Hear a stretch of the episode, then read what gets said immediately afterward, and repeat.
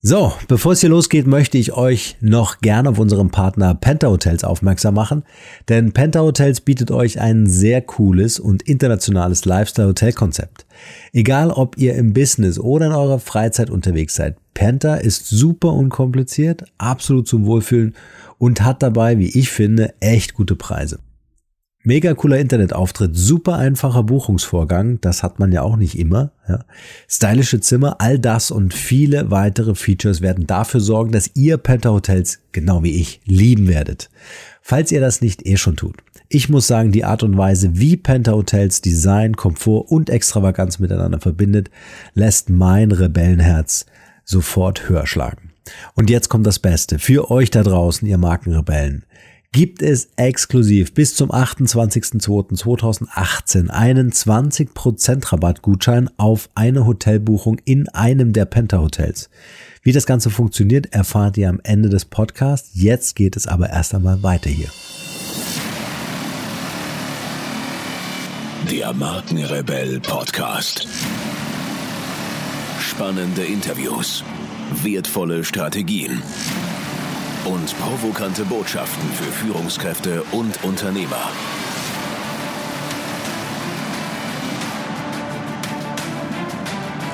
Stell dich den Herausforderungen der Digitalisierung und setze als Marke ein Zeichen. Von und mit Markenrebell Norman Glaser. Die Bretter, die die Welt bedeuten. Ganz besonders im Hinblick auf das, was uns die Zukunft bringen wird, müssen wir wissen und verstehen, was und wie wir sind. Dieser Prozess der menschlichen Selbstfindung wird, solange es Menschen gibt, niemals vorbei sein. Es ist unsere Evolution.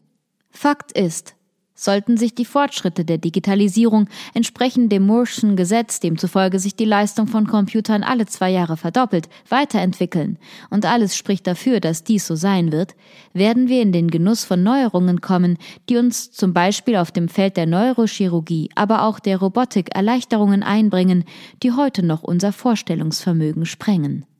Im medizinischen Bereich ist einiges schon umgesetzt worden und viele großartige Dinge befinden sich in Sichtweite. So wird künstliche Intelligenz die Gehirne verletzter Menschen passgenau ergänzen und ausgefallene, brachliegende Areale ersetzen. Das bedeutet, dass künstliche Intelligenz kranke oder verunglückte Menschen in die Lage versetzen wird, das zu sein, was sie in allererster Linie sind, kommunizierende Wesen, Knotenpunkte in einem menschlichen Netzwerk. Empfänger, Interpreten und Absender von Gedanken. Schon jetzt gibt es Prozessoren, die es gelähmten Menschen ermöglichen, ihre Arme und Beine zu bewegen. Die Kraft der Vorstellung reicht aus, um Prothesen oder künstliche Gliedmaßen zu bewegen. Ist das nicht fantastisch? Und wer weiß, vielleicht wird uns schon bald ein Chip zu künstlerischen und intellektuellen Leistungen befähigen, indem er Gehirnareale stimuliert, die unserem Bewusstsein bislang nicht zugänglich waren. Vielleicht, nein, sehr wahrscheinlich können uns dann elektronische Impulse zu Kompositionen inspirieren, von denen der LSD-Papst Timothy Leary einst halluzinierte. Und zwar ohne dass wir dabei unsere Gesundheit ruinieren oder in fahrende Automobile torkeln, die wir mit der aufgehenden Sonne verwechseln. Vielleicht auch wird uns künstliche Intelligenz dereinst den Pinsel führen, wenn wir zeichnen und malen wie Weiland Picasso. Kurzum, alles ist möglich. Immerhin kennen wir Menschen uns inzwischen gut genug, um zu wissen, dass wir alles versuchen werden, um derartige Träume Wirklichkeit werden zu lassen. So war es schon immer. Und wer den neuen amerikanischen Geist kennt, der im Silicon Valley webt und wirkt, wer also die disruptive Kraft des intelligenten menschlichen Wollens und Tuns kennt, der weiß auch, dass noch viel, viel mehr möglich sein wird hinsichtlich der Entwicklungen der Digitalisierung und der künstlichen Intelligenz von Kommunikationstechnologien über neue Zahlungssysteme bis hin zum kleinen Mann im Gehirn, wird es aber von zentraler Bedeutung sein, Haltung zu bewahren, das heißt, den Dingen, die da kommen, proaktiv, kreativ und selbstbewusst zu begegnen und entsprechend mit ihnen umzugehen. Wir wollen eine Haltung entwickeln, mit der jeder den Herausforderungen der Gegenwart und Zukunft begegnen und vor allem Erfolg haben kann. Deshalb ist auf die genetisch prädisponierten menschlichen Urbedürfnisse zu rekurrieren, deren Ausprägungen auch vom Zeitpunkt, von den Aufenthaltsorten und von den Biografien jedes Einzelnen abhängig sind. Man the Maker. Nun ist es seit längerer Zeit allerdings schwer in Mode, Ort und biografisch bedingte Einflüsse soziologisch zu erklären. Demnach wäre der Mensch primär als reagierende Einheit zu verstehen, die ihr Wollen und Handeln eher passiv an den herrschenden Verhältnissen ausrichtet.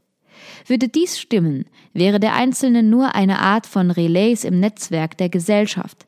Dann könnte man ihn nach Belieben umprägen und kneten. Und tatsächlich, fragt man eine beliebige Person auf der Straße, was ein kommunikatives Netzwerk sei, so wird diese mit einiger Wahrscheinlichkeit irgendetwas von Sozialem erzählen. Völlig verkehrt ist dies natürlich nicht.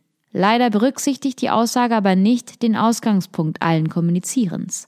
Und der befindet sich in den Bedürfnissen und Wünschen, Fantasien und dem Denken des Individuums, aus denen sich dessen Identität konstituiert.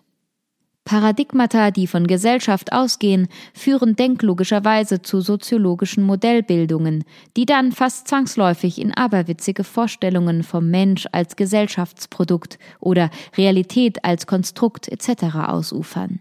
Solchen soziologischen Modellen soll hier entgegengetreten werden. Dies schreit nach Begründung? Gerne. Zum übertriebenen Status der Soziologie ist dringend zu sagen, dass für ihren Betrieb als Wissenschaft seit Jahrzehnten die Kapazitäten vergrößert und die Ausgaben erhöht werden. Zu wirklich sinnvollen Ergebnissen ist man dabei nicht gekommen. Stattdessen wurde der Mensch zur Knetmasse degradiert, zum Opfer irgendwelcher Verhältnisse. Als Individuum kommt er in der Soziologie so gut wie nicht vor. Deshalb wären die Soziologen selbst nach ihren Motiven zu fragen womit wir wieder beim Individuum wären. Einem Individuum indes, dem offensichtlich die Übertragung von individueller Verantwortung auf die Gesellschaft besonders attraktiv erscheint. Das sagt viel über den Soziologen. Von Verallgemeinerungen sollte man aber absehen. Ein bisschen Selbstkritik ist inzwischen dennoch zu vernehmen, sogar auf Soziologentagen. Selbstkritik ist vielleicht zu hoch gegriffen. Fakt ist, dass immer mehr Protagonisten des Fachs von Hilf und Ratlosigkeit sprechen, weil sie längst keinen Durchblick mehr haben. Deshalb ist von der Idee abzurücken, bei der Soziologie handle es sich um so etwas wie eine Schlüsselwissenschaft, auch wenn ihr dieser Status im 20. Jahrhundert zugeschrieben wurde und bis heute wird. Was der Soziologie fehlt, ist ein identifizierbarer Wissenschaftskern. Wichtig kann aber nur eine Ausdifferenzierung von Erkenntnisgewinn sein. Wer auf Gesellschaft abhebt, rollt die Kausalkette von der falschen Seite ab. Alles, was wir denken und tun, basiert ja auf unserer angeborenen Registratur. Deshalb muss künstliche Intelligenz genomadäquat funktionieren. Ein Plädoyer für das Individuum als Persönlichkeit. Das Individuum ist Netzwerkknotenpunkt, ist aktiver Kommunikator, ist Person und Persönlichkeit ist moralisch verantwortliche und juristisch zurechenbare Bewusstseinseinheit. In der genetischen und neurologischen Struktur des Individuums liegen die für das menschliche Selbstverständnis und den gesellschaftlichen Umgang relevanten und greifbaren Ursachen, aus denen Identität und Persönlichkeit hervorgehen. Die in der Gehirnforschung und Neurologie inzwischen gewonnenen Erkenntnisse sind für die Entwicklung von künstlicher Intelligenz und deren zwingend erforderliche Kompatibilität mit der menschlichen Psyche primär relevant. Die Vernetzung des Individuums mit der Gesellschaft entsteht und vollzieht sich im Gehirn. Dort konfiguriert sich auch dessen Vorstellung von Sozialisation und Gesellschaft. Und nicht umgekehrt. Hier modelliert sich auch die Identifikation des Einzelnen, hier konstelliert sich sein Verhältnis zu den anderen und seine persönlich subjektive Position innerhalb der kommunikativen Netzwerke.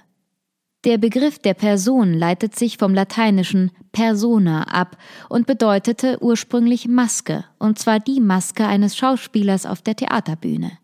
Später wurde die Person zum Menschen als Rollenspieler in gesellschaftlichen Kontexten. Nichts anderes sind auch wir, Schauspieler im großen Theater des Lebens. Wir ziehen eine Show nach der anderen ab.